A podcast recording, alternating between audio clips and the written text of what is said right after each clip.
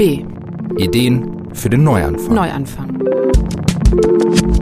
Hier ist wieder Michael Seemann zurück auf dem Testgelände für Utopien und diesmal setzen wir unsere Reihe fort, ähm, über Zukunft zu reden, über Zukunft im Allgemeinen. Wir hatten jetzt ja mit Julia Kläuber schon über technologische Zukunftsvisionen geredet und heute möchte ich mit Marius Sixtus sprechen, und zwar auch über Zukunft. Mario ist eigentlich Filmemacher. Er hat vor langer Zeit angefangen, Filme über das Netz zu machen und für zum Beispiel die öffentlich-rechtlichen Filme und äh, Dokumentationen zu drehen.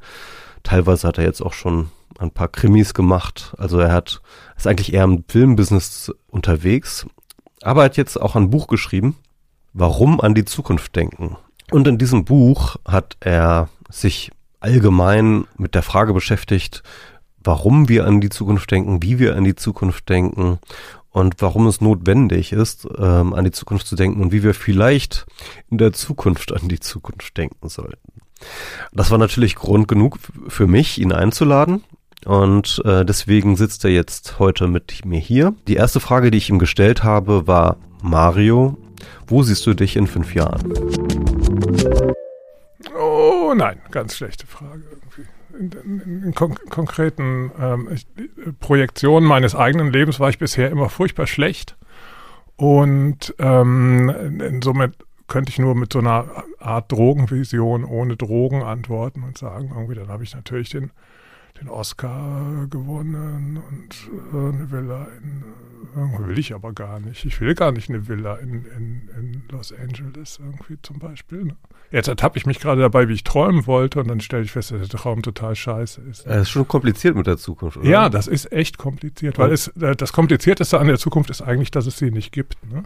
Dass wir die, die ganze Zeit so, so eine Phantomdebatte führen über allein schon in, von der Wortwahl her sagen, die, die, Zukunft rollt auf uns zu oder wir reisen in die Zukunft. Oder, ähm, so als gäbe es da ein unentdecktes Land, ne? als, als äh, was wir dann irgendwie besuchen würden. Also als gäbe es da schon etwas, wo wir hin, auch wenn, wenn wir noch so oft Text aus ähm, äh, Glückskeksen aufsagen und sagen, die Zukunft ist noch nicht geschrieben oder irgendwie so kluge Sprüche sagen, ähm, implizit tun wir schon so, als, als, als würden wir ähm, auf etwas zurollen oder etwas auf uns zurollen. Und das ist, glaube ich, schon der erste irreführende Gedanke bei der, bei der äh, Zukunftsmetapher, mit, mit der wir so, so permanent unterwegs sind. Ne?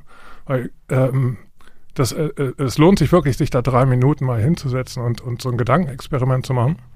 Und dann festzustellen, es gibt nur das Jetzt, ne? Es gibt wirklich nur das Jetzt. Es gibt einfach nur das Jetzt, Punkt. Ne? Es gibt ähm, äh, keine Vergangenheit, keine Zukunft. Das sind alles gedankliche ähm, Modelle, die wir jetzt im Jetzt ähm, in unserem Hirn äh, anstellen. Ne? Also sogar Gedächtnisprodukte, ähm, wenn wir an die Vergangenheit denken oder so, das holen wir in, im Jetzt, in diesem Moment ähm, äh, kreiert das unser Verstand. Und genauso sieht das halt mit der Zukunft aus. Ne? Also die ähm, äh, Vorsorge für die Zukunft zum Beispiel, was, was uns ja immer erzählt wird, Rente einzahlen, also ist natürlich auch Quark, es ist halt Vorsorge fürs Jetzt. Ne? Also wir können eigentlich sagen, ähm, gedanklich können wir mal uns ein bisschen umpositionieren und sagen, es gibt nur das Jetzt und das verändert sich ständig. Ne?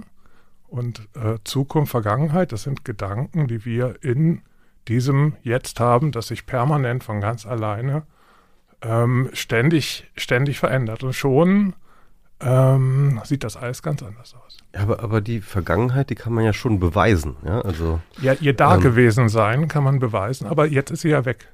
Ja. Na, also jetzt ist es halt eine Erinnerung, ein Echo oder irgendwo ein Andenken, was dann wieder ein Gedanke ist oder so. Ne? Es ist tatsächlich sie ist jetzt weg, ne? Da können wir uns dreimal auf den Kopf stellen. Ne? Die Vergangenheit hat ja mehr oder weniger die Welt geschaffen, in der wir unser Jetzt leben.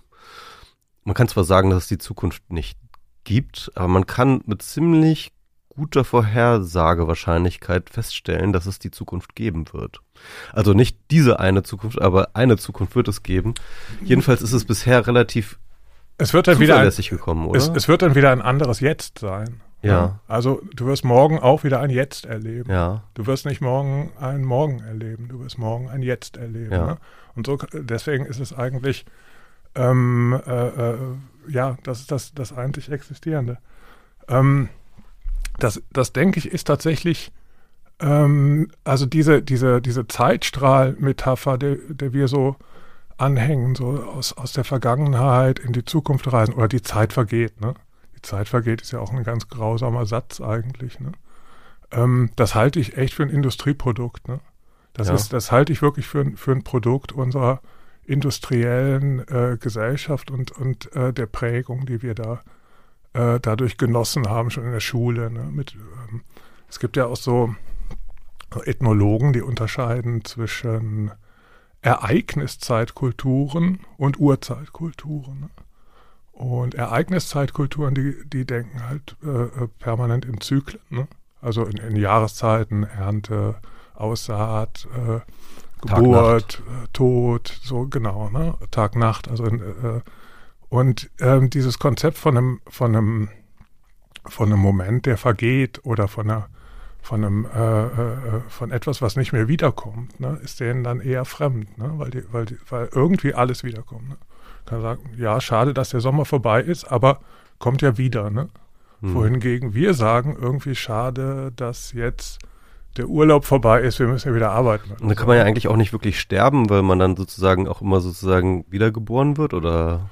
Ja, also in, in den meisten dieser Kulturen wird dann halt so in, in familiären Konzepten gedacht. Ne? Ja. Kennen wir ja hier auch noch so ein bisschen aus, aus der Vergangenheit. So, man, man lebt in seinen Kindern weiter oder sonst wo.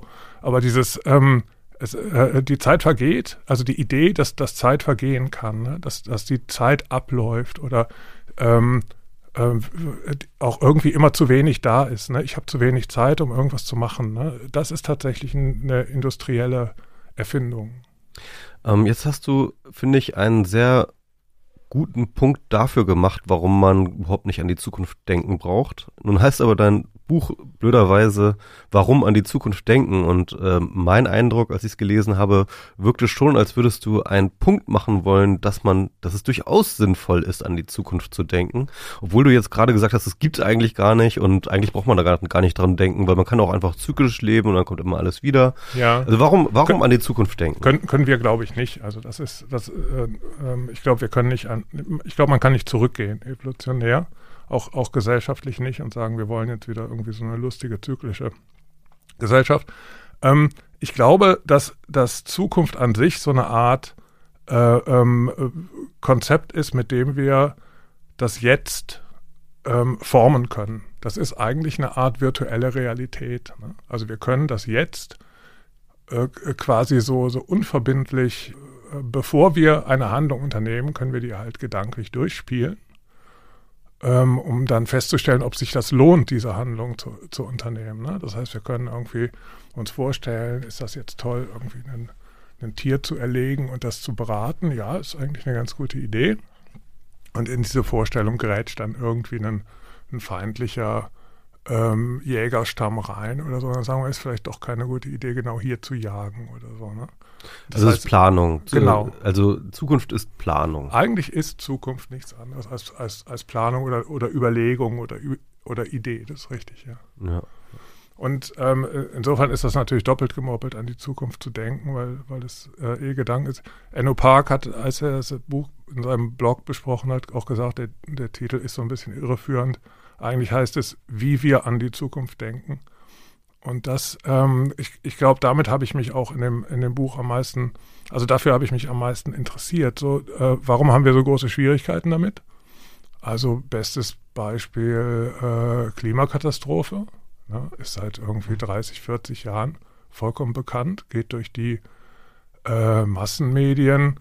Ähm, auf Twitter wurde jetzt ja irgendwie dieser, dieser nette kleine Clip von Heumer von Ditford oft geteilt, wo ich glaube 1978 äh, in der Sendung Querschnitte im ZDF äh, erklärt, wie das funktioniert mit dem, mit dem CO2 und Treibhauseffekt, wie man Treibhaus- damals sagte. Treibhauseffekt, genau.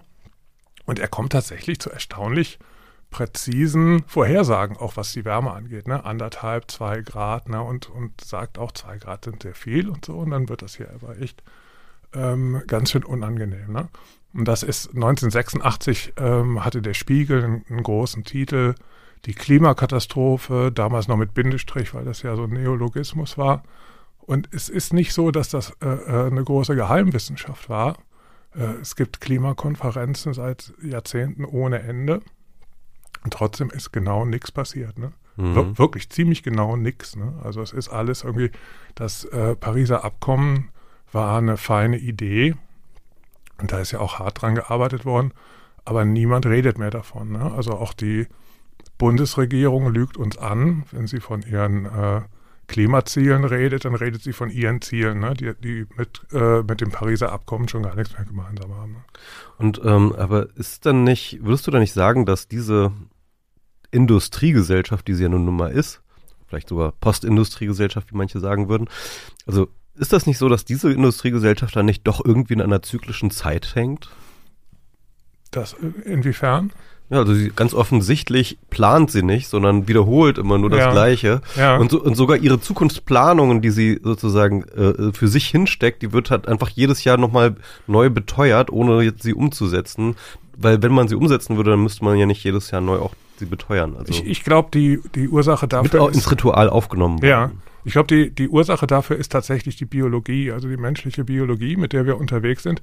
Die ist sehr auf kurzfristige Belohnungen aufgebaut. Ne? Das wissen wir alle selber. Ähm, der kurze Kick ist auf jeden Fall äh, äh de, dem langfristigen Ziel überlegen. Ne? Also äh, wer schon mal versucht hat, irgendwie Diät zu leben oder Sport zu machen oder so, weiß das irgendwie, wie, wie ähm, dass, dass irgendwie Kohlenhydrate irgendwie viel lauter ist mich, ist mich schreien als irgendwie das Ziel, ähm, nein, keine Kohlenhydrate. Irgendwie das, das flüstert dann nur leise. Ne? Das hatte ich, habe ich in dem Buch auch so ein bisschen angedeutet mit, mit diesem ewigen Wechselspiel von Dopamin und Serotonin. Ne? Und das ist so, äh, solange es um, um persönliche äh, kleine Ziele, weiß ich nicht, fünf Kilo abnehmen oder ein bisschen sportlicher werden, also verhältnismäßig harmlos, aber es ist, man kann tatsächlich die gleichen Mechanismen eben auch bei Regierungschefs beobachten. Ne? Die haben ein kurzfristiges Ziel, zum Beispiel die große Koalition soll nicht platzen und ähm, arbeiten darauf hin, dass dieses Ziel, dass sie dieses Ziel erreichen und sind dann ganz froh, wenn sie dann irgendwie so, so dieses, dieses lächerliche Klimapapier zusammengebaut haben und äh, dann, dann, tritt Altmaier und, und äh, Scholz ähm, äh, treten vor die Kameras und sagen, äh, wir haben was Tolles gemacht. Ne? Weil in ihren Augen haben sie auch ihr Ziel erreicht, nämlich irgendwie äh, die Koalition funktioniert noch oder so. Ne?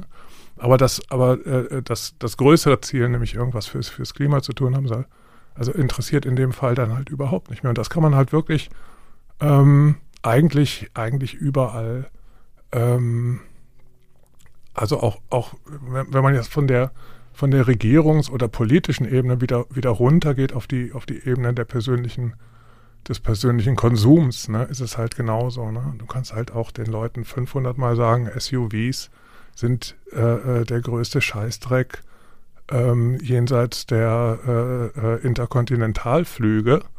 Ähm, und sie holen sich trotzdem zwei pro Familie, wenn sie sich das leisten können, ne? weil es einfach, weil man so gemütlich einsteigen kann oder so. Ne? Das heißt, das kurzfristige, bequeme äh, gewinnt eigentlich immer gegen die langfristige Überlegung. Das ist tatsächlich, es, es gibt da eine, eine, Menge psychologische Studien.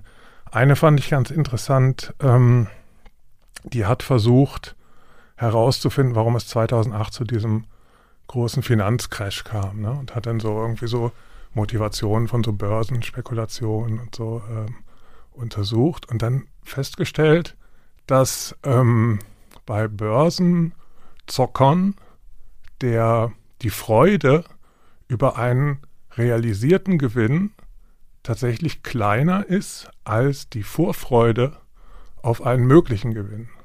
Das, das heißt, glaube ich, auch bei normalen Zuckern so. Ne? Ja. Also, ja. Aber da, da, wurde es halt äh, äh, ähm, in, in, so einem kontrollierten Umfeld irgendwie getestet. Das, das fand ich ganz interessant. Das heißt, ähm, die Zufriedenheit verliert immer eigentlich. Ne? Ja. Und es ist immer irgendwie, es muss irgendwie ähm, Unruhe her und es muss und äh, ähm, also also dieses ähm, also zu sagen, mir, mir reicht das Auto jetzt, wir kommen damit klar, also es ist jetzt ein anderer Aspekt, ist halt nicht so attraktiv wie zu sagen, komm, wir kaufen uns äh, einen neuen SUV. Ne? Aber dann ähm, ist jetzt sozusagen die Frage, warum an die Zukunft denken oder wie an die Zukunft denken, ja. Und äh, die Notwendigkeit, um an die Zukunft zu denken, die machst du ja auch im Buch relativ klar auch an der Klimakrise fest. Ja. Die sitzt sozusagen in der Konkurrenz immer zu diesem, äh, zu diesem biologischen Mechanismus, der in unserem Gehirn immer nach ähm, ja, Kicks oder Ja. wie man sa so sagen will, irgendwie kurzfristiger Befriedigung ähm, strebt. Also, also ist das das Konkurrenzverhältnis, in dem, äh, in dem sich dieses äh, an die Zukunft denken, ergo planen, also sinnvoll, rational planen, irgendwie sozusagen äh, sich aufreibt? Ist, ist das dann das Problem? Ja, es, es gibt tatsächlich diese, also dieses, dieses langfristig versus kurzfristig ist tatsächlich ein Problem, ist tatsächlich auch ein messbares Problem. Es ist, da, äh, äh, äh, zitiere ich auch so eine andere lustige Studie, da ähm, wurde den Probanden gesagt, ich gebe dir äh, nächste Woche 10 Euro oder jetzt 9 Euro, ist das okay, ist das ein okayer Deal? Ähm, oder willst du bis nächste Woche warten? Nimmst du die 9 Euro oder nimmst du nächste Woche die 10 Euro? Ne? Und das haben sie dann variiert. Ne? Also dann irgendwie jetzt 6 Euro und in 14 Tagen ähm, äh, 20 Euro oder so. Ne? Und haben dann festgestellt, dass das, dass das Geld jetzt tatsächlich sehr viel mehr, äh, also bei den, bei den meisten Menschen sehr viel mehr jetzt wert ist, als das viele Geld irgendwann. Ne? Das heißt, ähm, und das, das lässt sich dann mit, wenn, wenn die Datenbasis breit genug ist, lässt sich das äh, sehr weit, äh, sehr genau eigentlich vorhersagen. So, und genauso verhält es sich mit Schulden. Ne? Also jedes zweite Auto äh, im, im Privatbesitz in Deutschland wird mittlerweile auf Pump gekauft. Und ähm, das funktioniert da genauso. Ne? Also die Leute sagen, oh, 30.000 Euro für so ein Auto ist aber viel.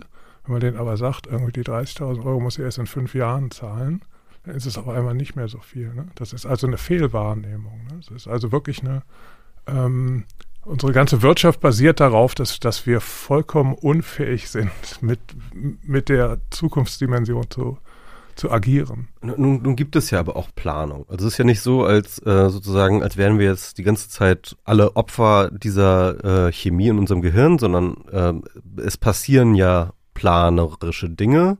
Also ich finde so das eindrucksvollste Beispiel, das kommt bei dir, ähm, wird zumindest erwähnt, äh, ist ja im Endeffekt die Mondlandung. Ne? Und als Kennedy dann irgendwie sagte, hier äh, innerhalb der nächsten zehn Jahre wird ein Amerikaner auf dem Mond spazieren gehen, da war halt noch nichts. Ne? Also ähm, und dann nimmt dann halt so eine Konstruktion wie die äh, Vereinigten Staaten von Amerika plötzlich einfach wahnsinnige Geldbeträge in die Hand, macht einen Zehn-Jahres-Plan und sagt, bis dahin haben wir das, das, das, das und äh, da die, wir gehen jetzt diese Roadmap, sagt man ja immer so schön, ne, sozusagen gehen wir jetzt, bis wir einen Amerikaner auf dem Mond haben, so, ja. Das war natürlich motiviert, das hatte gewisse Motivationen, der Sputnik-Schock ist ja so bekannt, ne, also der russische Satellit, der gezeigt hat, dass die, Amerik äh, dass die ähm, äh, Sowjetunion damals äh, weiter war in Sachen Raumfahrttechnik und Raketentechnik als die USA, was dann eben diesen, was dann eben diesen Ansporn auch sozusagen nach vorne gebracht hat. Ähm, also frage ich mich halt, ist es dann nicht, also also ganz offensichtlich ist Planung möglich, ja. Ist es dann eigentlich eher eine Motivationsfrage? Ja, das ist, eine Planung ist auf jeden Fall möglich. Ne? Wer mal zugeguckt hat, wie so ein Hochhaus gebaut wird über zwei Jahre oder so, der wundert sich auch, wie, wie toll das funktioniert. Meistens klappt es ja. Ähm, ja, es ist eine Frage der Motivation. Es ist halt auch eine, ähm, eine Frage der ähm, äh, äh, Motivation der Gesellschaft. Ne? Wo wollen wir hin mit der Gesellschaft? Und das ist, ich glaube eben, es gab nach dem Zusammenbruch der, ähm, äh, von äh, der Sowjetunion und, und des äh, Warschauer Pakts. Ähm, so, so eine seltsame, ähm, äh, so, so, ein seltsamer Rückzug ins, äh, ins Private der Gesellschaft, also so eine Art neue Biedermeier oder so, wo man dann gesagt hat, so ja, okay, dieser Kampf, den haben wir jetzt gewonnen, jetzt sind wir da, ne? so wir haben, ne? also Sozialismus hat verloren, Kapitalismus hat gewonnen, jetzt müssen wir nicht mehr kämpfen Jetzt bleiben wir einfach hier. Ne? Und äh, damit ist Ende dann auch der Geschichte. Wie das ist genau ja. das Ende der Geschichte. Damit dann auch das Ende der Zukunft ne, oder des Zukunftsstrebens. Ne? Es wurde dann ja auch irgendwie so ähm, das meine ich mit, mit so Biedermeierlichkeit. Ne? Es gab dann ja auch irgendwie so ein, so ein äh, ähm, so der Rückzug ins Private war auf einmal okay. Ne? Es war dann irgendwie nicht mehr politisch aktiv zu sein, sondern irgendwie Familie zu gründen und so war auf einmal okay. Ne? Das war ja irgendwie 20 Jahre vorher noch irgendwie blöd. Ne? Das war so, ne? so galt als Egoist. Auf einmal war Egoismus auch okay, ne? zu sagen, ich baue ein Haus im Grünen und mir doch egal, äh, äh, was, was ihr Linken erzählt, irgendwie so, war auf einmal okay, galt auf einmal so. Und damit ist halt auch so, so ein bisschen der, ähm, das, das gemeinschaftliche Wollen in die Zukunft verloren gegangen. So, ne? Und sei mhm. es nur irgendwie so in, in Visionen, ne? also und, oder technologischen Visionen. Ich war ja als Kind fest davon überzeugt, dass ich im Jahr 2020 auf einer Raumstation lebe. Ne? Aber das war dann irgendwie nicht mehr so, nicht mehr so angesagt, Raumstationen zu bauen, in denen man leben kann. Ne? Also wo, war nicht mehr gewollt. Ne? Da sind wir jetzt ja auch. Ne? Und deswegen, äh, äh, äh, wir, wir haben jetzt ja auch diese, diese, diese Entsolidarisierung in der Gesellschaft. Und die sieht man dann gerade, wenn es um, um Zukunftsprojekte geht, halt dann zum Beispiel äh, Klima, ne? Ganz deutlich. Ne? Weil wir müssen wirklich wollen wir wirklich noch allen Ernstes an der, an der Klimakatastrophe was ändern, müssten wir dermaßen unser Leben umstellen. Ganz mutwillig wirklich die, die, die, die Bremse ziehen an, in Industrie, im Bau, in Landwirtschaft, in ganz vielen Bereichen. Das wäre, äh, für viele Leute würde sich das anfühlen wie eine Kriegssituation, ne? weil sie auf einmal Mangel verspüren. So, ne? Und das, ich denke, sowas ist echt nur möglich mit so einem, mit so einem gemeinschaftlichen ähm, äh, äh, Willen. Ne? Und, und den sehe ich absolut nicht momentan, ne? weil es ist halt so mit äh, nach der, nach der ganzen Neoliberalisierung der Gesellschaft ist halt irgendwie Egoismus immer noch cool. Ne? Und äh, mit Egoismus kriegen wir es nicht hin. Ähm, gemeinschaftlicher Wille finde ich super spannend. Lass uns da mal ganz kurz ähm, das mal festhalten. Aber ich wollte noch etwas anderes, was du in deinem Buch noch beschreibst. Und zwar eine Studie, wo es darum ging, dass bestimmte ähm, ich glaube, mehrere Generationen wurden zu ihrer Vorstellung von Zukunft befragt. Die Vermächtnisstudie. Die Vermächtnisstudie, ja, ja genau. Die, Kannst du da nochmal drüber ja, reden? Ja, da, da, ich habe das, das Buch irgendwie, glaube ich, zweimal gelesen, weil ich zuerst gedacht habe, ich habe es nicht verstanden, irgendwie, weil es, weil es mich so schockiert hat. Das war ist eine sehr breit angelegte Studie gewesen, 2015 von äh, äh, mehreren Institutionen angelegt. Und da ging es darum, zu fragen, ähm, was erwartest du von der Zukunft? Was wünschst du dir für die Zukunft? Und vor allem, was möchtest du in die Zukunft mitgeben? Das finde ich auch eine ganz interessante Fragestellung. Ne? Also was möchtest du, was, was sind die Werte, die äh, dir so wichtig sind, die du für so wertvoll erachtest, dass du die in die Zukunft transportieren möchtest? Ne? Das irgendwie, ob du jetzt Kinder hast oder nicht, ist, ist dann eigentlich sekundär. Ne? Und das Erschreckende, das wirklich Erschreckende an dieser ganz breit angelegten Studie, die, die also äh, äh, wirklich über, über diese üblichen normalen äh, äh Telefonbefragungen hinausging, das war so wirklich eine ganz, ähm, äh, ähm, äh, ganz aufwendig angelegte Studie, kam halt raus, die, die, Leute wollen, dass es so bleibt, wie es ist. Ne? Die Leute wollen wirklich, dass es so bleibt, wie es ist. Das beste Beispiel ist so die Lohnarbeit. Ne? Jetzt kann man sagen, so, Lohnarbeit ist nötig, ne? Ist ja, ne? braucht man halt, muss irgendwie die Miete bezahlt werden, Lebensmittel müssen irgendwo herkommen, ne?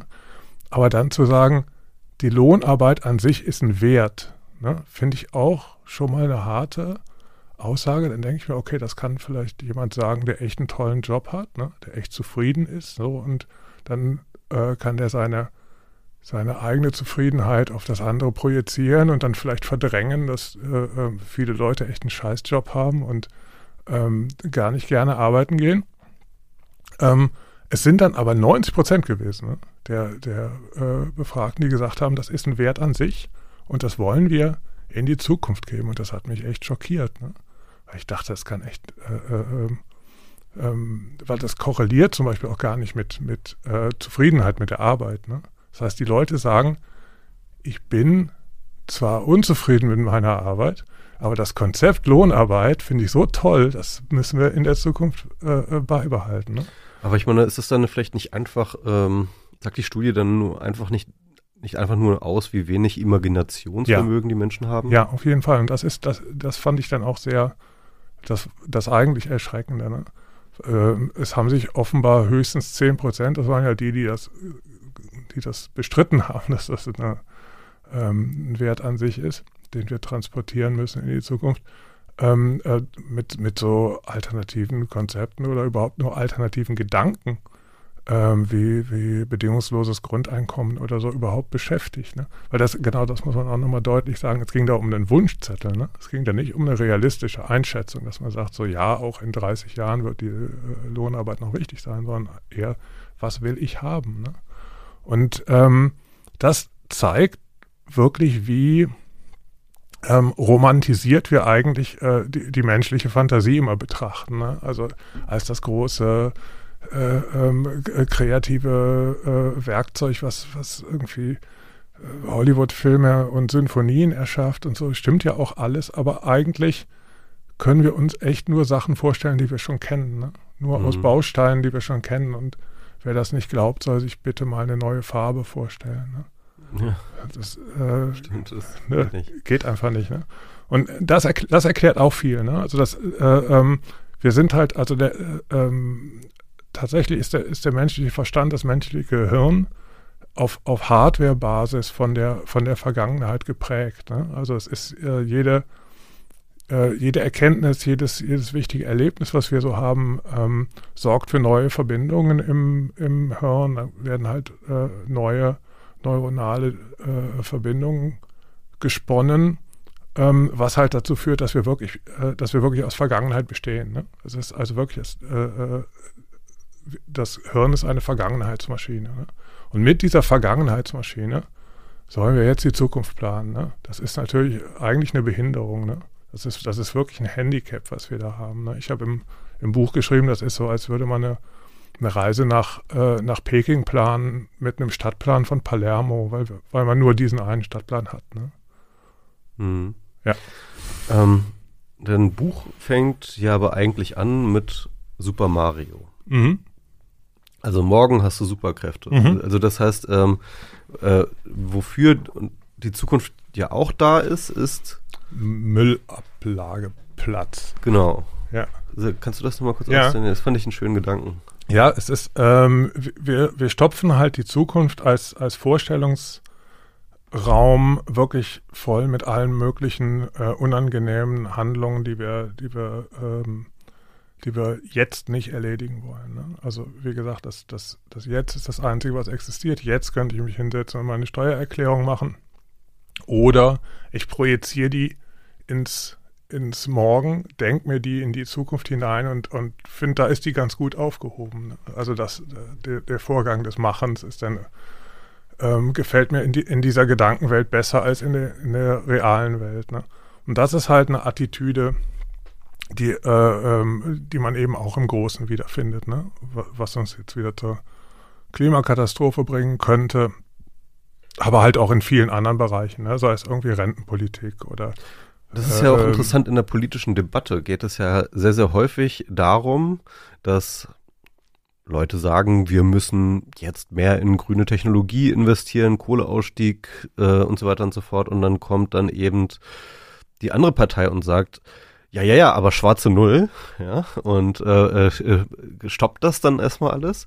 Und beide argumentieren ja aber mit, äh, wir wollen doch den Menschen, äh, den, den zukünftigen Menschen der Jugend sozusagen keine Schulden hinterlassen. Wobei die einen sozusagen monetäre Schulden meinen, ne? also das ja. Haushaltsloch, das dann irgendwann gestopft werden muss. Ähm, das ist natürlich eine quatschige ökonomische Theorie, brauchen wir jetzt nicht weiter drüber eingehen.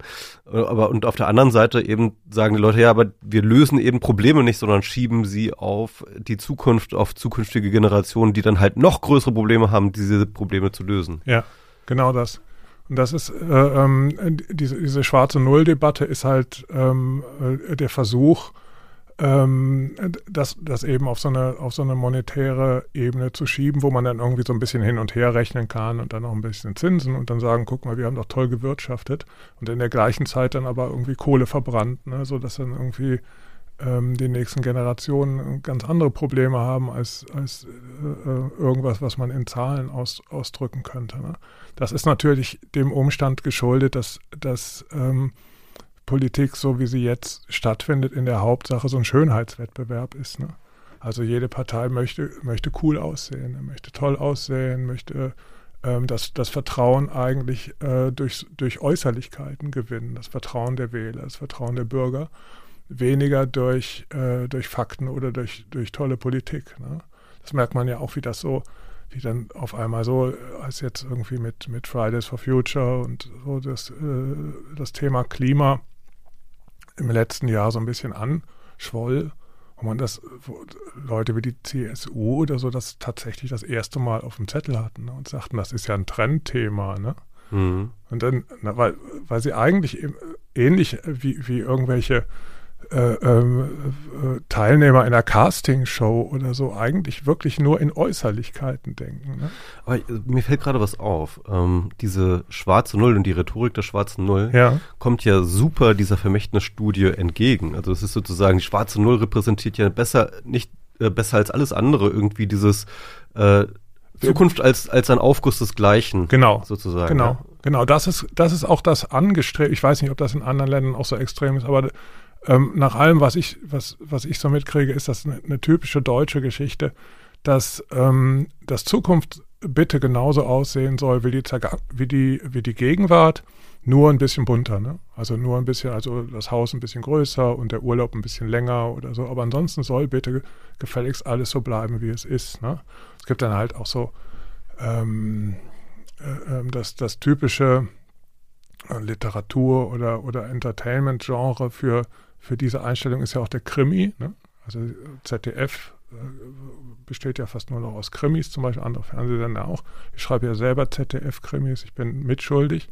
Und Krimis sagen eigentlich, das System ist okay und plötzlich taucht eine Störung auf. Ne? Es, äh, ähm, ein Mord geschieht. Ne? Und dieser Mord muss gesühnt werden, sonst ist das System in Ungleichgewicht, sonst ist irgendwas ähm, ist eigentlich wie eine Krankheit. Ne? Ein Virus ist da und Krankheit bleibt sich, treibt sich und jetzt kommt der Arzt ne? und der Arzt ist der Kommissar und der findet dann irgendwo die Krankheit und den Krankheitsherd und ähm, äh, verhaftet dann den, den Mörder und dann ist das System wieder in Ordnung. Das heißt, dann kann irgendwie der Tatortabspann laufen und ähm, äh, wir können in den Montag gehen. Ne? Das ist so, äh, das ist, das ist äh, das, das Genre der Menschen, die wollen, dass das alles so bleibt, wie es ist. Ne? Ähm, ich habe ja auch, habe ich auch in dem, in dem Buch angesprochen, die, die, die, Literatur, die literarischen Genres, Utopie und, und vor allem Dystopie. Dystopie finde ich ganz, ganz interessant, weil wir damit auch aktuell ganz viel zu tun haben. Die, die ursprünglichen Dystopien waren ja immer auf die Gegenwart bezogen. Ne? Also eigentlich handelten die immer von der Gegenwart. Ne? 1984 handelte von der Gegenwart oder Fahrenheit 415 war eine Reflexion auf das. Ähm, ist das nicht bei allen Science-Fiction so? Nicht, nicht zwingend, würde ich sagen. Ne? Also speziell bei, Dysto bei, bei, diesen, bei diesem Genre von Dystopien. Es ist ein neues Genre von Dystopien jetzt so im 21. Jahrhundert dazu gekommen, auch so auf Netflix und diese, ähm, diese eher äh, äh, simpel gestrickten, die eigentlich. Mach mal ein Beispiel. Ähm, ich komme. Altered Carbon zum Beispiel fand ich eher. Das nicht, basiert das nicht auf einer äh, Cyberpunk-Novel vom letzten Jahrhundert auch? Das also. weiß ich jetzt nicht so richtig, aber es ist, ich möchte mich jetzt auch nicht an Jahrhundertsgrenzen ja. okay. festmachen oder so. Aber das sind halt eigentlich so ähm, äh, ähm, Filme oder, oder äh, Bücher, die, die mir eine Zukunftswelt zeigen, ähm, die, die in der Botschaft sagt, ähm, sei doch froh, dass du, dass du äh, in der Gegenwart bist. Ne? Also die eigentlich auch eine sehr reaktionäre Reaktion äh, äh, äh verursachen. Ne? Also die, sie zeigen mir irgendwie eine, eine düstere Welt, die nur, die nur marginal was mit der, mit der Jetzt-Welt zu tun hat. Und wenn man dann die letzte Seite gelesen hat, dann denkt man sich, ach, hier ist doch eigentlich gar nicht so schlecht. Ne? Hm. Das ist also auch irgendwie, das, das bringt uns nicht nach vorne. Ne? Es ist halt auch nichts, was, was uns irgendwie nach vorne und es hilft auch nicht bei der, bei der Erkenntnis des Jetzt. Ne? Ja. Ähm, Nochmal ganz kurz zu der kollektiven Vorstellungskraft. Ne? Also wenn wir jetzt ähm, festgestellt haben, die Leute sind gar nicht fähig, zumindest in diesem Land, ja, irgendwie sich äh, Zukunft als äh, nicht als etwas anderes vorzustellen als ein Aufguss des Jetzt, nur besser irgendwie, ja, äh, dann ist das auch gerade im Hinblick auf die Klimakrise ja doch durchaus verständlich, weil wenn die Alternative zu einem Aufguss von jetzt, der nur ein bisschen besser ist, ist, was du vorhin gemeint hast, dann müssen wir jetzt alle den Gürtel enger schnallen und dann müssen wir uns jetzt alle total einschränken. Das heißt also, wo das jetzt, äh, wo, wo die nahe Zukunft, ne, und das ist ja nicht irgendwie eine ferne Zukunft, sondern die nahe Zukunft darin besteht, dass ich jetzt eigentlich ein graueres Aufguss des Jetzt habe, also ein, ein weniger, ja, ja dann, dann ist das auch tatsächlich, glaube ich, eine, also wenn ich das mal vergleiche, ja, diese Zukunftsvision oder diese, diese Aufforderung, ja, vergleiche mit, und in zehn Jahren würden, werden wir auf dem Mond landen. Ja, ja. Dann kann ich auch irgendwo ein bisschen psychologisch nachvollziehen, dass die zweite Variante nicht so wahnsinnig populär ist. Ja.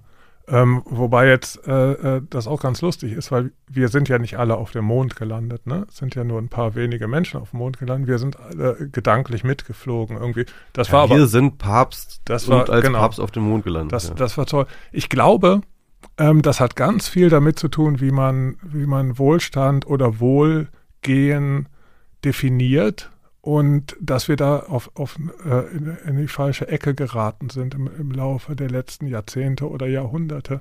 Ähm, wenn, wenn man, also es hat auch ganz viel mit Ehrlichkeit zu tun. Ne? Also wenn du, ähm, wenn du dich ehrlich fragst, äh, was sorgt dafür, dass es dir gut geht, was sind äh, glückliche Momente, was sind zufriedene Momente, was sind zufriedene Phasen im, im Leben, dann hat das meist nur sehr bedingt was, was mit äh, ähm, monetärem Wohlstand zu tun. Ne? Klar, es muss so eine Basis da sein, Wohnung ist da und äh, Kühlschrank ist, ist voll und ähm, äh, die Miete ist höchstwahrscheinlich auch die nächsten zwei, drei Monate bezahlt und wenn das geklärt ist, dann hat es meistens was eher was mit sozialen Kontakten oder mit, mit realisierten Träumen oder mit äh, äh, Arbeit, die zufriedenstellt, zu tun, als mit einem hohen Kontostand. Ne?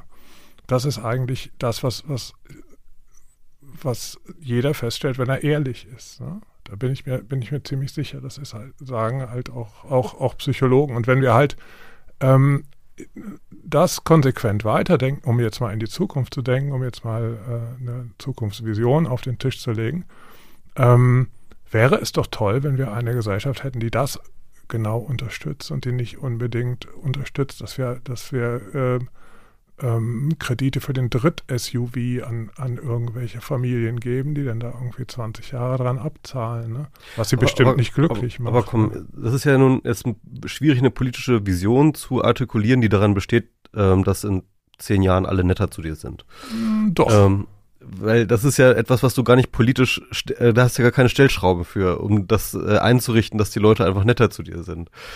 Ähm, ja, sondern, nee, nee. Sondern du musst ja schon Ehrlich, irgendwie eine, eine materielle politische, also was ich sagen will, du musst ja auch schon irgendwie eine materielle Vision hinstellen. Politische, der, politische Visionen müssen ja nicht immer materiell sein. Ne? Mehr Demokratie wagen ist ja nur auch nicht gerade eine, eine, materielle Forderung. Ja, das ne? ist schon etwas machen, was man materiell umsetzen kann durch äh, entsprechende Wahlgesetze und, und, und ja, Sachen. klar. Also, also, also jetzt irgendwie, aber das, das Verhalten zwischen Menschen, das ist ja etwas, was sich sozusagen aus der, aus dem, aus der Sozialisation ergibt. Ja, es ist aber halt auch die Zielsetzung, ne? Wenn, wenn ich die, wenn ich die Zielsetzung, wenn, wenn der Ziel oder wenn die Linie, äh, äh der ich verfolge, materieller äh, Wohlstand ist. Wenn ich denke, ach, ich möchte aber, wenn ich, wenn ich ähm, Rentner bin, irgendwie äh, drei Mietswohnungen irgendwo haben, die dann irgendwie meine Rente aufbessern oder so, dann werde ich halt dieser Linie folgen. Ne? Und wenn wir das alle tun, dann ist das eine schlechte Idee. Und wenn das nur ein paar tun, dann werden wir neidisch irgendwie, dann ist das auch eine schlechte Idee. Ne? Das ist ähm, also äh, äh, und das ist das anders als das Klima retten, was nicht jeder für sich kann. Das ist eine, eine der großen Lügen. Irgendwie jeder kann was tun und alles, alles nicht wahr. Ne? Ähm, kann aber jeder sein, sein Leben ähm, justieren, dass es äh, äh, von, von der Zielsetzung her eben nicht ähm, äh, dass das stumpfe äh, Schaufeln von Geld aufs Konto ist, was meistens sowieso zu wenig ist und, und zum Zweiten auch einfach nicht zufrieden macht. Aber sind wir uns nicht einig, dass ähm, wir in dieses Vakuum der Nichtvorstellung der Zukunft, um diese Klimakatastrophe irgendwie zu adressieren, eine Zukunftsvision pflanzen müssen, die nicht nur vorstellbar ist, sondern von den Leuten auch erstrebenswert ist, weswegen sie dann ähm, politisch, aber auch individuell sich entsprechend verhalten. Ja, die, die Abwesenheit einer Katastrophe finde ich eigentlich jetzt schon eine, eine ganz coole Motivation, muss ich mal sagen. Das also im, im Kleinen ist es dann irgendwie, stell dir vor, du kriegst keinen Krebs. Finde ich irgendwie ganz gut, so die Vorstellung irgendwie. Oder äh, ne, du kriegst auch keinen Herzinfarkt morgen. finde ich eigentlich eine also wenn, wenn solche Katastrophen nicht eintreten, finde ich das eigentlich ganz, äh, ganz tolle Vorstellung. Und das sollten wir doch eigentlich auch als, als Gesellschaft hinkriegen, denke ich, ne? dass wir sagen, ey, wir zünden den Planeten nicht an.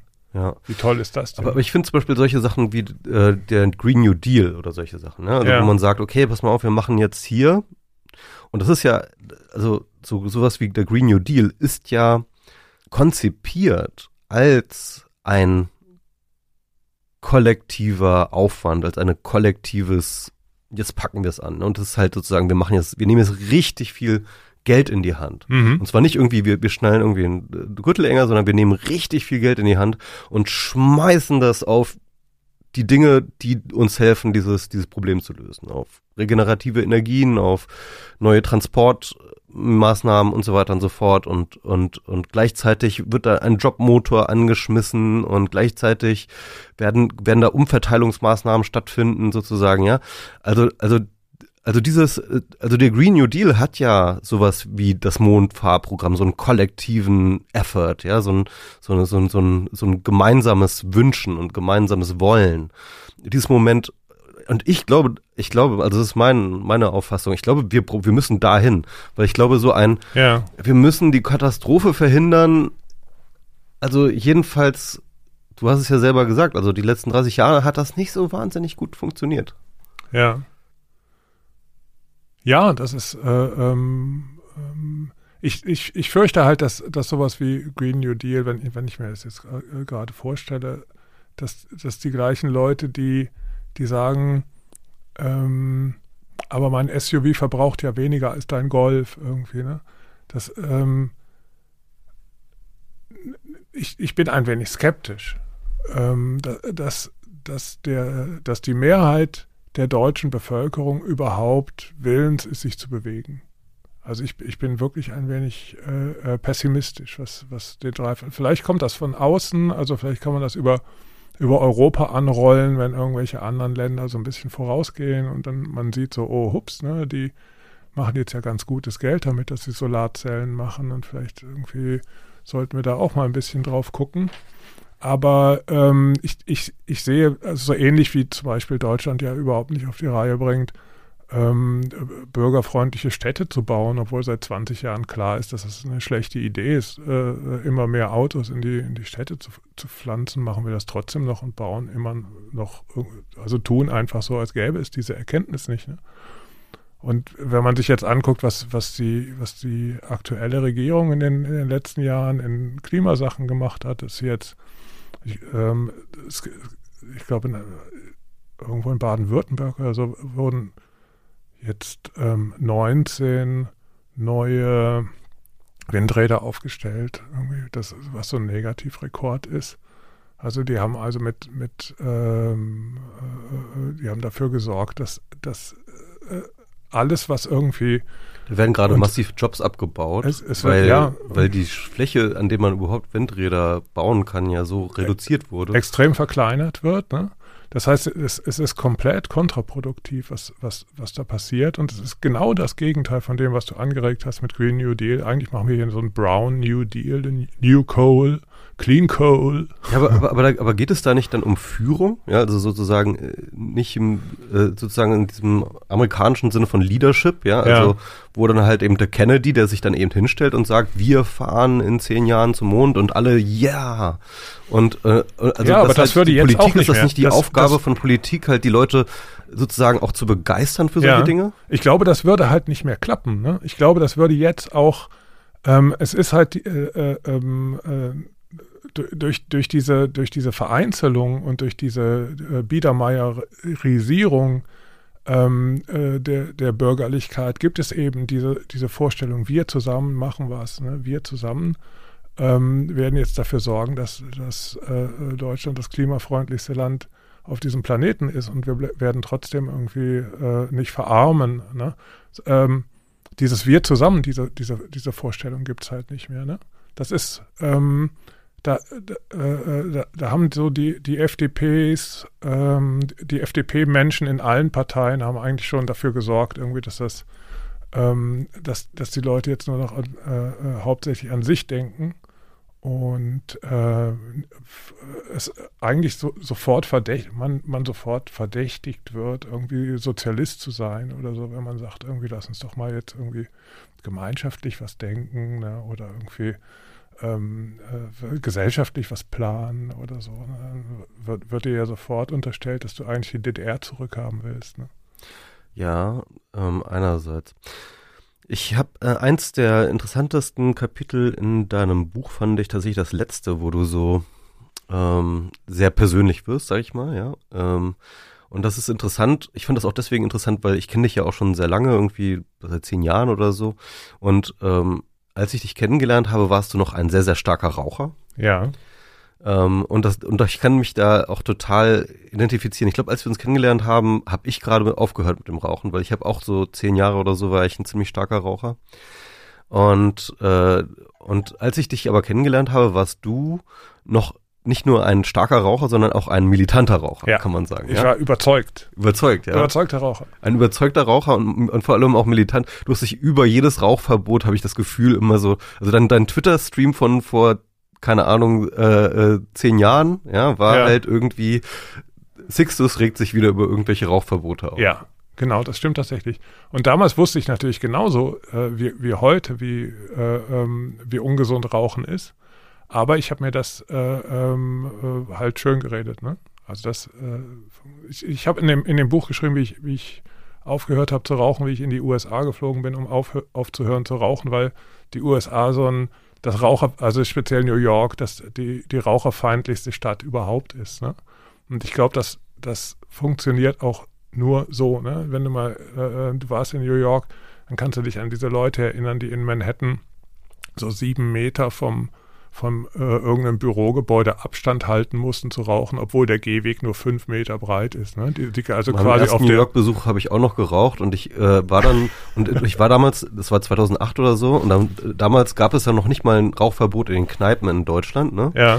Weswegen ich dann total irritiert mit ein, äh, sozusagen in der Schwelle der Bar stand, so mit der rechten Hand draußen mit der Zigarette und in der linken Hand äh, mit dem mit dem mit dem Alkohol, weil man darf ja auch draußen kein Alkohol trinken. Ja. Deswegen also Rauchen und Alkohol geht halt nur, wenn du sozusagen auf der Schwelle stehst mit der ja. einen Hand die Zigarette draußen halten und der anderen sozusagen drin. Und ich dachte mir so, wo bin ich hier gelandet? Ja, und mittlerweile wird man, also speziell in New York, wirklich angeguckt wie ein, wie ein Junk, wenn man, wenn man auf der Straße raucht. Ne? Es ist halt wirklich so uncool ne? und niemand findet das in irgendeiner Weise mehr irgendwie sexy oder äh, also der, irgendwie der Marlboro-Mann ist echt schon lange tot. Und das fand ich beim Aufhören sehr hilfreich und ich glaube auch nur so ähm, ähm, schafft man das. Mhm. Wenn man, wenn man irgendwie äh, ähm, aus, aus, aus so einer über, aus so einer verblödet überzeugten äh, äh Selbstbetrugsnummer äh, äh, kommt die ich jetzt natürlich ähm, auch umso, äh, umso leichter bei anderen identifizieren kann, ne? seit ich sie mal bei mir diagnostiziert habe. Ne? Mhm. Deswegen äh, darf ich das auch auf Autofahrer lästern und so. Ne? Aber das ist doch jetzt interessant. Ähm, du warst anscheinend in deinem Rauchen irgendwann an einem Punkt, wo du dir einen nicht rauchenden Sixtus vorstellen konntest und ihn als ein als, als ein Ziel, erstrebenswerten. als, als ein erstrebenswertes ja. Ziel sozusagen auch die setzen konntest ja. und einen Plan gemacht hast, wie du von dem Zustand A, rauchender Sixtus, zum Zustand B, nicht rauchender Sixtus kommen kannst. Ja. Und das ist doch, das ist doch genau dieser Punkt, dieser Umschlagpunkt. Ja. Das ist doch den, den wir, den, den wir eigentlich finden müssen, oder? Genau. Wenn ich nochmal persönlich überlege, dass das war bei mir ähm, der, der, Punkt, ich war ja auch super unsportlich damals und ich, da, ich hatte echt Probleme, irgendwie Treppen zu steigen, irgendwie, ne? Mit, mit 40 Jahren irgendwie. Das war dann irgendwie echt nicht, nicht mehr ganz lustig. Und gleichzeitig ähm, fing das halt an, unbequem zu werden, auch in Deutschland mit dem Rauchen. Also die, die ganzen Rauchverbote in der Gastronomie kamen und so in den öffentlichen Gebäuden und so. Und das, das war so ein bisschen drücken und ziehen. Ne? Das, das hat es dann sehr leicht gemacht. Ne? Und ich glaube, so müssen wir auch als Gesellschaft agieren. Ne? Wir müssen zum Beispiel das Autofahren unbequem machen. Ne? Wir müssen das Fliegen teuer machen. Ne? Wir müssen also alles, was, ähm, äh, äh, was, was unsere Welt kaputt macht, müssen wir einfach unbequem machen. Ne? Und statt es irgendwie attraktiv zu machen. Ne? Also wir könnten ähm, äh, äh, Autokredite ähm, abschaffen. Ne? Das würde schon irgendwie die Hälfte aller Neuzulassungen irgendwie äh, ähm, ähm, äh, beseitigen. Ne? Also ähm, und momentan wird es ja genau andersrum gemacht. Ne? Die, die, Autobahnen werden von, der, von dem allgemeinen Steueraufkommen äh, finanziert. Ne? Es wird also alles wird leicht gemacht, irgendwie die, die Welt äh, äh, ähm, kaputt zu machen. Und es wird äh, unmöglich gemacht, es nicht zu tun, eigentlich. Mhm. Und das ist, ähm, das ist natürlich ein sehr, da gebe ich dir vollkommen recht, ist ein sehr unattraktives Ziel. Ne? Wenn ich jetzt eine Partei gründen würde und sagen würde, die Partei des, des sozialen äh, Drucks. ja, genau, genau. Ah, genau aber, aber hier sind wir doch eigentlich auch wieder an einer interessanten Debatte innerhalb dieser ganzen Klimadebatte. Da gibt's immer so ein bisschen diese zwei Lager, die einen sagen, die einen schämen so die anderen und sagen so, boah, was bist schon wieder geflogen, er musste das jetzt sein. Und äh, dann SUV, den finde ich auch ganz schlimm. Und auf der anderen Seite sagen halt Leute so, ach, das ist doch alles völliger Quatsch mit diesem Shame, äh, wir brauchen kollektive Lösungen, wir müssen politische Lösungen hin, es, es muss kollektives, äh, äh, muss gesetzlich was geändert werden. Und, äh, und, und diese beiden Lager, also ich habe immer das Gefühl, dass beides in seiner Reinheit nicht also, also ich glaube, ich glaube überhaupt, das ist überhaupt eine falsche Trennung, ja, weil ja. so wie du es jetzt beschreibst, ja, und das ist eigentlich auch so, wie ich das empfinde, ist, dass die, sag ich mal, gesetzlichen Rahmenbedingungen, wie zum Beispiel das Rauchverbot oder so etwas, ja, ähm, einen konkreten Impact auf die Wahrnehmung des Problems. Auch, auf, ja. die Wahrnehmung des Problems und vor allem ja. auch auf, auf, sag ich mal, die moralische Wertehierarchie haben. Ja, also wenn, wenn die gesetzlichen Strukturen mir signalisieren, dass ein bestimmtes Verhalten, wie zum Beispiel Autofahren oder Rauchen, einfach nicht erwünscht ist, ja, dann fühle ich mich auch schlecht dabei, es ja, zu tun. Genau. Selbst, selbst wenn ich sozusagen in dem Bereich, in dem es mir erlaubt ist, noch interagiere, selbst dann fühle ich mich nicht mehr gut dabei. Ja. ja sehe ich absolut genauso. Also äh, wir, wir müssen da eben, man muss gleichzeitig ziehen und, und aus der anderen Richtung drücken. Irgendwie sonst, sonst funktioniert es nicht. Es ist halt in der Klimadebatte ist äh, überhaupt nicht hilfreich, dieses ähm, jeder kann, äh, die, die, dieses Märchen von jeder kann was tun ne? und ähm, kümmere dich doch erstmal um dich selbst und solange du noch in ein Flugzeug steigst, darfst du nichts gegen, gegen äh, SUVs sagen oder so. Das ist alles totaler Humbug irgendwie, ne? weil es ähm, wenn wir, wenn wir morgen alle zu Ultraökos werden, ähm, dann reicht das immer noch bei weitem. Also wenn wir morgen kein einziges Auto mehr bewegen und kein Flugzeug mehr aus Deutschland startet oder in Deutschland landet und wir alle zu Fuß gehen oder mit dem Fahrrad unterwegs sind, dann reicht das immer noch nicht, ne? bei weitem noch nicht, um äh, unseren Anteil an, an, am Pariser Vertrag zu erfüllen. Ne? Also Also der große Teil, das, um das kurz äh, äh, faktisch einzuordnen, der größte Teil, den wir in, momentan in Deutschland an CO2 produzieren, kommt halt tatsächlich aus der, aus der Stromproduktion durch Kohle. Genau. So, Punkt. Wenn wir das, wenn wir da, wenn wir diesen Punkt, Posten einfach mal abschaffen würden, was wir schon vor zehn Jahren hätten tun können, ja, Ja. Ähm, dann wäre sofort ein Riesensprung da. Ja, Ja, und das ist nichts, was wir äh, äh, persönlich, obwohl vielleicht ein bisschen durch Stromanbieter, aber gut, ja. Ja, es, es, es gibt halt wirklich eine verzerrte Wahrnehmung. Also das ist, ähm, ne- ich glaube, global ähm, am, am, am äh, äh, äh, der Anteil der, der Klimagifte, nee, die, die Fliegerei hat zwei bis drei Prozent Anteil an, an dem, am kompletten CO2-Aufkommen äh, global und zum Beispiel die Zementproduktion hat sieben Prozent. Ne? Das heißt, Häuser bauen ist wesentlich klimaschädlicher als durch die Gegend fliegen. Ne? Und das haben wir alle nicht auf dem Zettel. Ne? Und das wird auch irgendwie überhaupt nicht diskutiert. Das finde ich auch ganz interessant, ne? weder auf, auf politischer noch, noch sonst. sonst Dabei gibt es ja gerade bei Zement auch äh, Herstellungsverfahren, die eben nicht so Ja, auf- CO2-intensiv sind. Auf jeden Fall. Und da könnte dann halt auch der Gesetzgeber halt mal sagen, irgendwie so ähnlich wie wir FCKW verboten haben, ne, ähm, verbieten wir jetzt diese, diese und jene Zem- Zementsorten so fertig, ne? Punkt. Ja, das ist relativ interessant, ne? Also diese FCKW-Debatte, ähm, das, äh, wie, wie nannte es sich? Montreal-Protokoll. Genau. Das Montreal-Protokoll. Also das heißt, das war, glaube ich, von der UN, ja, irgendwie ein Beschluss, äh, äh, diese FCKW-Produktion global zu ächten. Ja, Und, also und, und wahnsinnig, also wahrscheinlich einer der größten, sag ich mal, globalpolitischen Erfolge. Inter interessanterweise, das, äh, äh, das wird, äh, das wird immer gerne, das passt überhaupt nicht mehr so in unser Bild, aber die wesentlichen Treiber hinter, also politischen Treiber hinter dieser ähm, hinter dieser Maßnahme, weswegen es auch geklappt hat, war tatsächlich äh, Thatcher und Reagan. Mhm. Ne? Die waren sozusagen, die waren wirklich auch mit ihrem persönlichen Einsatz haben sie sich äh, genau um dieses Montreal-Protokoll extrem ge gekümmert und haben im Endeffekt den größten ähm, äh, Klima äh, oder sag ich mal äh, Umwelt ja. global Ding sozusagen zusammengezimmert. Ja, das ist eigentlich ein ganz, ga- eigentlich sollte das sehr optimistisch stimmen. Also das, das ist tatsächlich ein Beleg dafür, dass, dass es geht. Ne? Also äh, es, die Welt kann sich zusammensetzen und sagen so, nö, diesen Quark machen wir jetzt nicht mehr. Zumindest bei der ne? Zementproduktion könnte Genau, man das bei der machen. Zementproduktion könnte Ja, man ja. das machen, bestimmt auch bei, bei ganz vielen anderen, anderen Bereichen.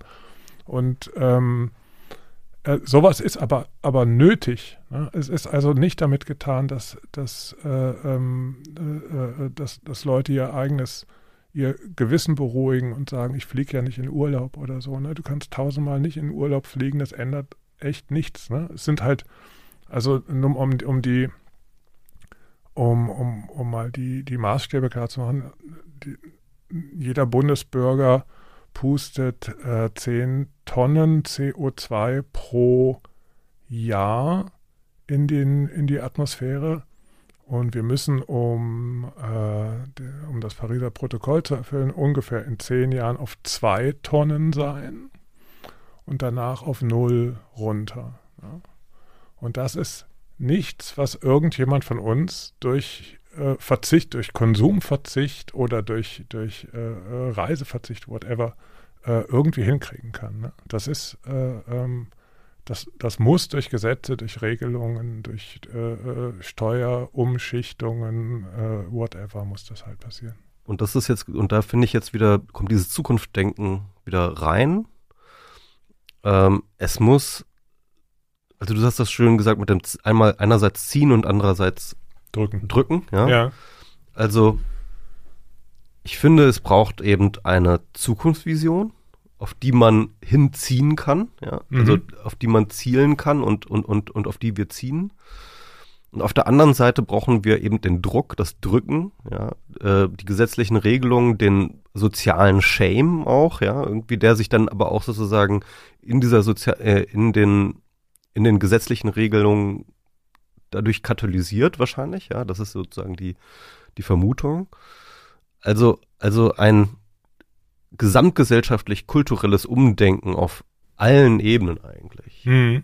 Und ich, ich, ich glaube, die Basis für alles ist wirklich Ehrlichkeit. Ne? Also das, äh, das geht auch wieder ans, ans persönliche planen mit, mit der Zukunft, so, so eine, Bestand, eine ehrliche Bestandsaufnahme, wie sieht eigentlich meine Gegenwart aus, warum ist sie denn so, wie sie ist, ähm, ähm, was ist das, was ich wirklich brauche, was ist das, was ich wirklich will, was ist das, was ich anstrebe, ist das, was ich anstrebe, wirklich das, was mir gut tut und so. Und wenn wir das im, im, äh, im Privaten als, als, so eine, als so ein Dauertask quasi äh, internalisieren, dann ähm, denke ich, kann man schon ähm, am ehesten das sein lassen, was einem nicht wirklich gut tut im, im Leben oder sich vielleicht auch von Menschen trennen, die sich, die einem nicht gut tun und sowas. Und das ist dann so die, die wir kommen dann einer privaten Zukunft, ähm, äh, in der man äh, Zufriedenheit entwickeln kann oder so sehr viel näher. Und diesen, diesen Gedanken, so einen Gedanken kann man dann eigentlich auch gesellschaftlich vergrößern, ne? wenn wir erstmal dann sagen, wir wollen erstmal eine ehrliche Gesellschaft. Ne? wollen erstmal gucken, ist, wie, wie sehen denn die Zahlen wirklich aus? Ne? Wie, ist, wie sieht das, das ist denn? ja diese Extinction Rebellion Forderung, äh, wir wollen, dass die Wahrheit ja. gesagt wird. Ja. Genau, man muss nicht Extinction Rebellion dafür sein, aber ähm, äh, Fridays for Future oder äh, so, was ich an denen halt bewundere, ist, dass sie halt sagen, äh, hört, auf, hört auf die Wissenschaft, ne? Punkt. Ne? Das, was so dieses worüber ich gerade gesprochen habe, diese, diese Art ähm, Schönheitswettbewerb, Politik äh, total konterkariert. Ne? Eigentlich, also ich hätte ganz gern auch wirklich aktive Wissenschaftler in, de, in der Regierung, ne? nicht nur als Berater oder so, ne? sondern wegen mir auch als. Merkel als, ist doch Wissenschaftlerin. Ja, sie arbeitet aber nicht wissenschaftlich. Ne? Das stimmt, ja. Ne? Also aber man kann nicht gleichzeitig in der Politik und in der Wissenschaft sein, wahrscheinlich. Ja, aber wird schwierig, sag ich mal. wissenschaftliches Verständnis wär, wäre schon hilfreich. Also, aber es ist halt ähm, äh, momentan auch nicht hilfreich äh, äh, dafür gewählt zu werden. Ne? Also das ist, das ist ja das Problem. Also es ist der Markt äh, äh, regelt das momentan anders. Ne? Also man kommt ja eigentlich als als, äh, als Partei oder als, als Politiker, die, die so schönheitswettbewerbsmäßig unterwegs sind, ganz prima, ganz prima zurecht. Ne? Ich möchte einen letzten Gedanken aus dem Buch aufnehmen, und zwar ganz zum Schluss, den ich sehr, sehr spannend fand. Und zwar sagst du, vielleicht ist das Problem ja auch, dass wir uns unser Selbst in der Zukunft als so eine konstante, auch wiederum als einen Aufguss unserer Selbst von jetzt vorstellen. Und eventuell würde es helfen, damit aufzuhören. Ja, das ist, das ist, tatsächlich eine Spekulation. Ich weiß das natürlich nicht. Aber es ist, es ist erstaunlich, dass wir, ähm, wo wir, weil wir vorhin schon mal von, von so mangelhafter, mangelhaftem menschlichen Vorstellungsvermögen gesprochen haben, wenn man sich selber in die, in die Zukunft projiziert und sei es jetzt in eine äh, Science-Fiction-Welt oder in eine Dystopie oder sonst wie, das, das Lustige ist, äh, man selbst projiziert sich immer als man selbst. Ne? Das heißt, wenn, wenn du an, an dich selbst in 20 Jahren denkst, dann stellst du dir vor, dass das bist du nur 20 Jahre älter. Ne? Und das ist aber gar nicht gesetzt. Ne? Also das ist halt die, also Menschen verändern sich wirklich teilweise massiv, drehen äh, wirklich ihre, ihre äh, äh, Perspektiven, ihre politischen, ihre äh, persönlichen Prioritäten und sie verändern sich wirklich. Also da gibt es äh, unterschiedliche Untersuchungen. Ähm, und die, äh, ähm, es ist halt nicht gesetzt, dass wir in Zukunft die Person sind, von der wir glauben, dass wir sie in Zukunft sein werden. Das, möglicherweise sind wir ein ganz fremder, fremdartiger Mensch. Und vielleicht hilft dieser Gedanke sogar dieser Person in Zukunft zu der nicht immer so scheiße zu sein, ne? sondern zu der ein bisschen netter zu sein. Weil, ähm, ähm, weil sie uns vielleicht gar nicht so vertraut ist, wie, wie, wie, wie wir, also weil wir gar nicht so über ihr Leben bestimmen sollen, ähm, dürfen, sollten, wie wir das tun. Ja. Ne, indem wir äh, halt in, im Normalfall halt das ähm, die, die Zukunft mit allem möglichen Müll vollstellen. Ne?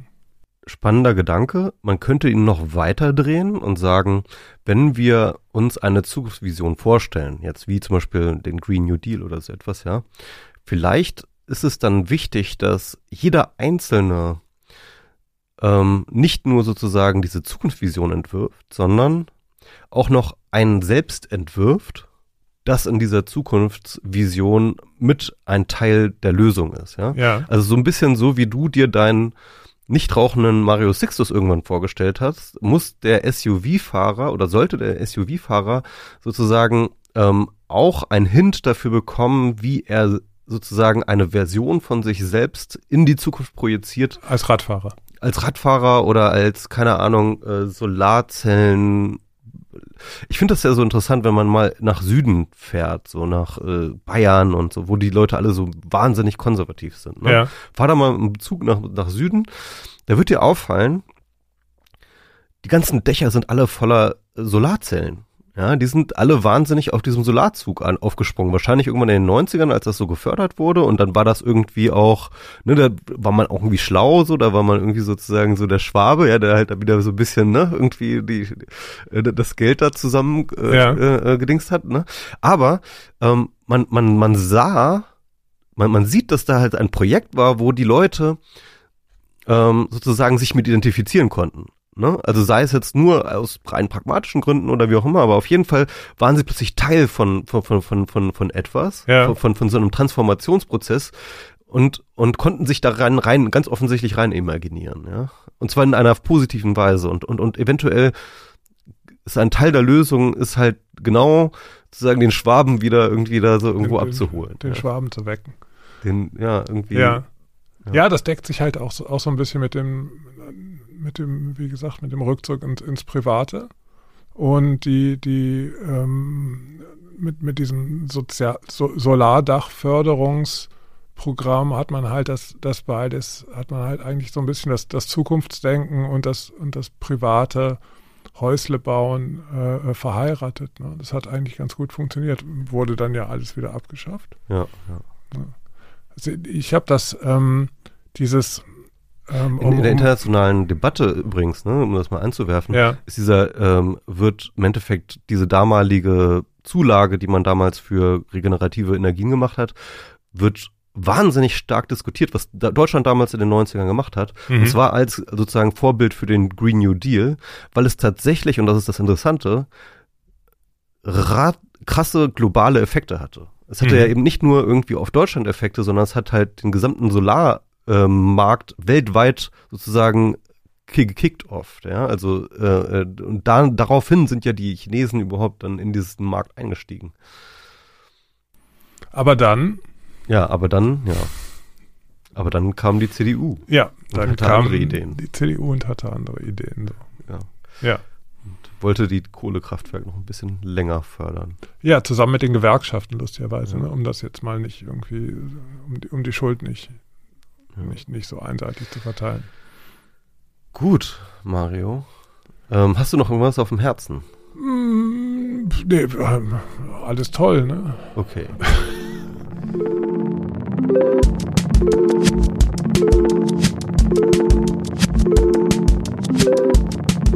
Das war mein Gespräch mit Mario Sixtus über die Zukunft und wie wir über sie nachdenken sollten. Ich hoffe, es hat euch gefallen. Ich habe da wieder interessante Anregungen rausgenommen und vor allem hat es äh, die Reihe fortgesetzt, über Zukunft nachzudenken, die wir mit Julia Kläuber angefangen haben und die wir auch noch weiter fortsetzen werden beim nächsten Mal. Ja, damit entlasse ich euch in den Abend oder was immer ihr auch gerade tut. Ihr könnt uns äh, immer erreichen unter planetb at 4000herz.de und unseren Podcast findet ihr unter planetb.4000herz.de.